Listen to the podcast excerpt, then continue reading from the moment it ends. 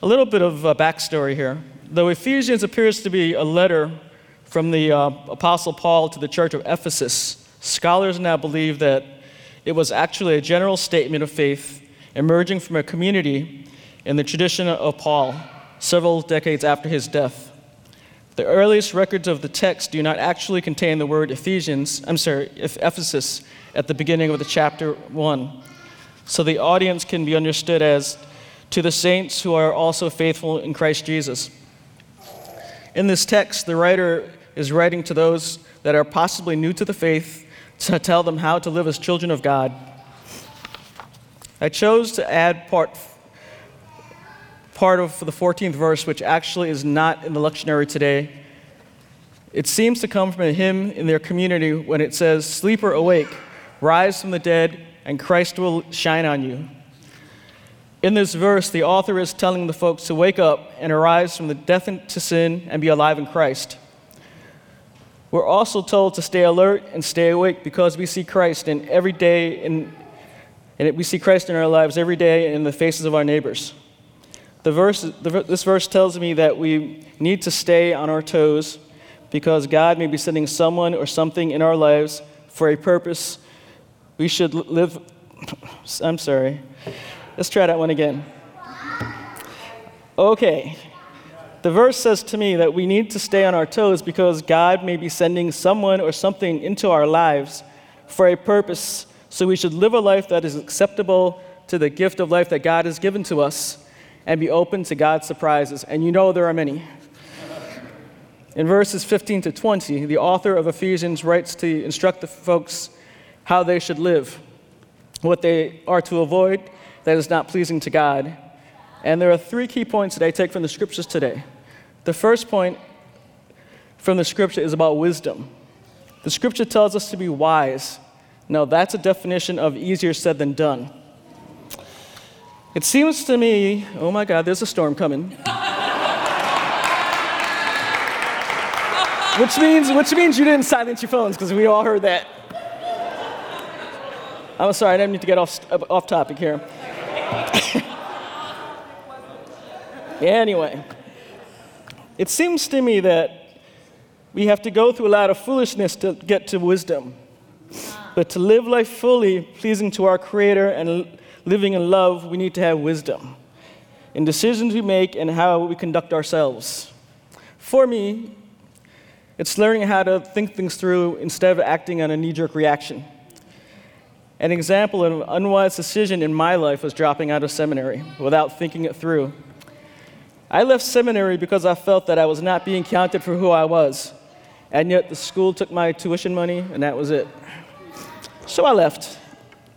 Instead of sticking around and pleading my case, I let anger get the better of me, and I walked away from school. At the time, it seemed like a wise decision but in retrospect, it was a knee jerk reaction and not the best way to handle it. Though at the same time, maybe it, I needed the extra years to gain the wisdom necessary to finish my seminary education 20 years later. The decisions that we make have consequences. How many of us did things that our parents told us not to do, or they warned us not to do something, and we went ahead and did it anyway? I think a simple way, the best example is the little kid who you told not to touch the stove. You know, your parents say you don't touch the stove because it's hot, and what do you do? You go touch the stove because it's hot, and you burn yourself. This little kid's curiosity got perked because someone told him not to do something and had to suffer the consequences of getting burnt. For me, sometimes to get me to do something is tell me not to do something. I'll do it anyway. Dare me not to do something, I will definitely do it. All right, so how many of us growing up were challenged by our peers to do something that could possibly be dangerous because we, we were dared to do it and we wanted to fit in. Another example of this is complaining. Sometimes when we are in company of people who complain, it becomes contagious. If you interact with someone who complains every day, it's really hard not to complain every day as well. The scripture says we have to be careful in how we live our lives. So we need to be intentional in our actions. Be wise in making decisions because there are consequences for decisions we make. The second point that I take from the scripture today is about grace. The writer reminds the church that the cost of Christ's grace, sorry, that the cost of Christ's sacrifice so that we can be free. One preacher says it in this manner God took all our sins, shortcomings, faults, and mistakes and dumped them in an ocean far away and then put up a sign that said no fishing. However, I know last week the kids told us not to throw nothing in the ocean, right? But I like this metaphor all the same. God came into the world for us so that we could, we could live, and it's our job to extend that love and grace to others. When I think about my life and, my, and grace in my life, I think about all the second chances I've been given over the years and all the messes I've made. And when I think about grace, I think about this church. Because when I walked in those doors 20 years ago, nobody cared. Nobody said anything. Nobody questioned me why I was here. I came in here, I was a hot mess, but y'all said, have a seat. It's all good. And I am very grateful for that. And if you feel like a mess today, don't worry, because you are not alone. We are all feeling that way sometimes. And the third point I, make, I take from the scripture is about community.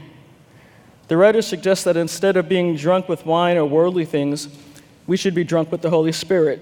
And in doing so, we should sing hymns of praise and a community and as a community of believers give thanks to God for God's goodness. Nothing about this journey is supposed to be done alone or in isolation. Yet it seems important to find quiet times of solitude where we pull away to pray and recharge, but that's not leaving community. Isolation is when we let ourselves be out of relationship with the community, where we think we can do it all on our own. So, what does that look, what does that look like, and how does this apply to us in this world today? In this time in which we are, in this time in which we are living, where we are inundated and bombarded from all sides by news 24/7, where it seems like hate is front and center because of the rhetoric that has been spewed out from our elected officials the idea that it is okay to deny basic human rights such as access to decent health care, education, living wages, separating children from their parents because of their immigration status, where the value of a person is based on the color of their skin or the economic status, that is not okay. As believers, we cannot sit by and watch and, as hate and fear dictate our lives.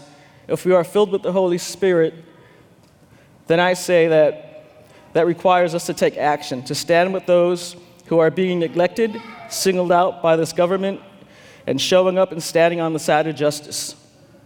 The writer of Ephesians is telling us, as believers, we are to live in community as children of God, to live in love, and to walk the walk. The writer is calling for the church to walk in love instead of walking in the shadows of sin. And we are encouraged to live by the fruit by the faith as we would try to follow Jesus' example of living in love and justice. We will also bear the fruits of the Spirit that Paul wrote about in the book of Galatians. The fruits of the Spirit that are described in the message translation as affection for others, exuberance about life, serenity, a willingness to stick with things, a sense of compassion, a conviction of basic holiness permeates things and people, loyal commitments, not needing to force our way into lives, able to marshal our energies wisely. We know them as love, joy, peace, long suffering, gentleness, goodness, faith, meekness, and temperance. These fruits are in use and available to us when we walk in the Spirit of God. So, as we strive for these fruits in our families, our communities, in this church, in our lives, I leave you this morning with three points. One, wisdom. Be intentional and careful in how you live your life and the decisions you make. Number two, living grace, remembering the grace extended to us by God. And number three, community, being a child of God, requires us to live in community with one another and to support one another. Amen.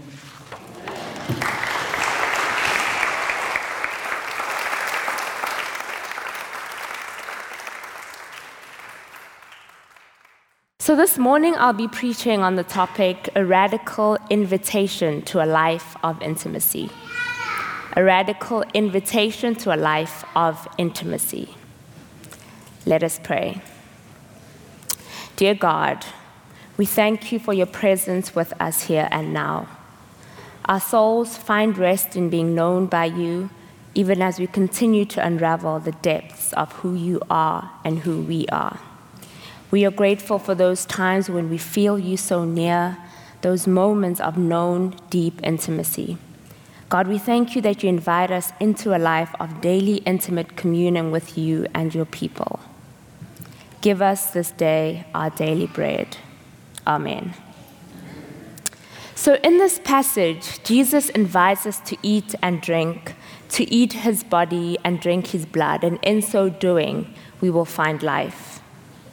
This sounds like a grand promise following Jesus' perplexing request to merely eat and drink.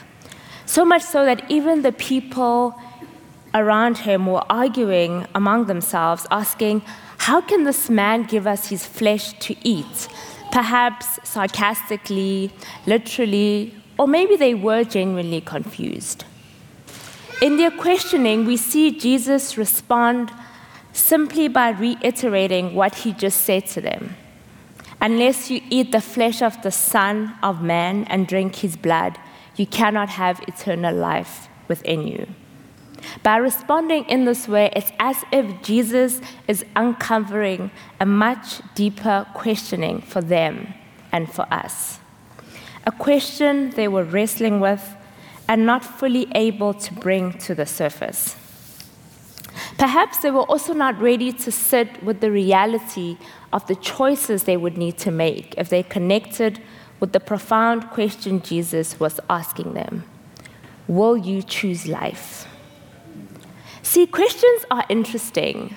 Sometimes in our questioning, there's a truth we know that we're not ready to sit with. I can imagine myself being one of these people arguing and questioning sarcastically and defensively. As many of you know, I'm from South Africa, and I remember several years ago being asked by people I met at a book club if I'd ever thought of going to seminary. Of course, I responded with shock, demanding where they would get such an idea from. Though, even in that moment of shock and questioning, there was a part of me that knew exactly why they were asking me that. Instead of sitting with the truth that they were revealing to me in that moment, I questioned it. I wasn't really ready to hear what they were saying to me. And more so because of the decisions I would need to make in choosing to go to seminary. It was a hard decision to make, leaving the corporate world, feeling like I'm disappointing my parents, and defying societal pressures. See, there are times in life when God will offer us an opportunity to choose life, even as it may mean the death of other parts of us. In choosing life, it might result in feeling like we're betraying those we love. The walk of faith at times comes with disappointing those who love us. And so choosing to act confused and asking more distracting questions of God to avoid God's calling may be easier and safer for that moment. But it does come with its own share of hardships and disappointment and frustrations. And so, either way, it is hard. Um, Ann Ulanov, a professor of psychology and religion, helps us from a psychological perspective to understand how our questioning can enable us to enter into a moment of intimacy with God. She reminds us that when we pray, each time we ask for help, oh, sorry, we pray every time we ask for help, understanding, or strength in or out of religion. She says that in prayer we say who in fact we are, not who we should be or who we wish to be, but who we are. I believe that as Jesus asks us to commune with Him and choose life, He's also asking us to connect with who we are. Communing with God is an extension of our prayers where we can lay ourselves bare before God and enter into that sweet spot of intimacy. It is in this act of communing, of eating and drinking, that allows us to move in a space of intimacy. It allows us to embody this moment of intimacy ingesting God and ingesting the presence of God. My sister is a speech therapist, and she says that our ability to speak is based firstly on our ability to eat. She says that a newborn baby must be able to suck before they can be discharged from the hospital. Being able to suck and therefore being able to eat is the second most important thing after breathing that a baby needs to survive. The action of eating is essentially their life source. Additionally, a baby's ability to eat is completely reliant on another human being.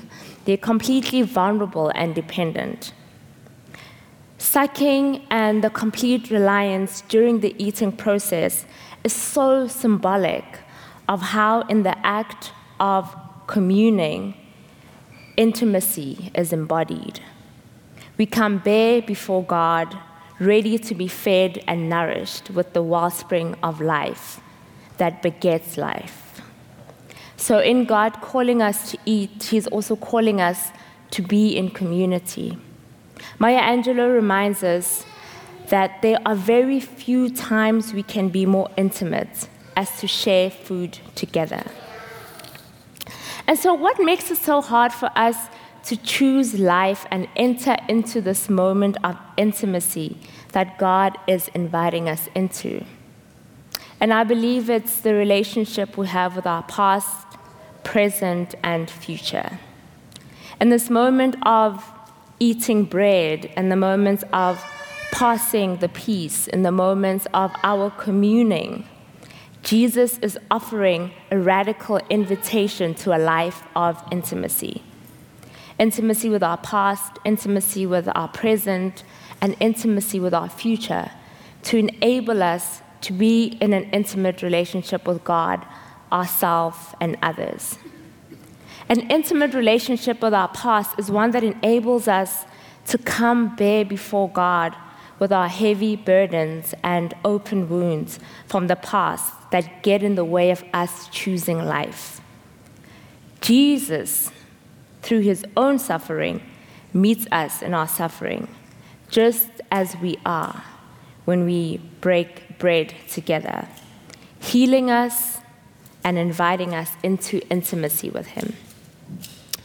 An intimate relationship with our future is one that enables us to connect with the vision of the end, evoking a radical imagining of what's possible. Shawn Copeland, a Catholic womanist, describes this type of hope in the Eucharist or communion, saying, Eucharistic solidarity teaches us to imagine, to hope for, and to create new possibilities. The solidarity enfolds us rather than dismisses others. We act in love rather than refuse others. We respond in self sacrifice, committing ourselves to the long labor of creation, to the enfleshment of freedom. And here we can begin to imagine a world where children aren't forcefully separated from their families, but rather are loved and in loving communities, where women aren't constantly the victims of sexual violence, but rather respected and dignified, where men of color aren't constantly victims of crime, but rather seen in the fullness of their humanity, where the LGBTQIA community aren't disproportionately discriminated against and even killed, but rather well loved and integrated in community. We have to imagine and believe that there is such a world. We have to imagine and believe that as we stand here, week after week, communing in community, that we are healing and that we are creating and that we are transforming the world in little and in big ways. In Jesus inviting us to a radical life of intimacy with the present, He's inviting us to choose life on a daily basis. A call to intimacy is an act of daily choosing life. Driven by our remembrance and healing of the past and our correct future imagining and hope. Intimacy with God is a perspective change that enables us to choose and live differently. We are invited by Jesus to eat his flesh and drink his blood, to ingest God as a way to choose life. By being in an intimate relationship with our past, with our present, and with our future, we are empowered to step into Jesus' invitation into a life of intimacy. It is here that the beautiful work of grace enables us to choose life moment to moment and day to day. May the grace of God be with you all as you drink deeply of the well of life. May you continue to know God ever so intimately. Give us this day our daily bread. Amen.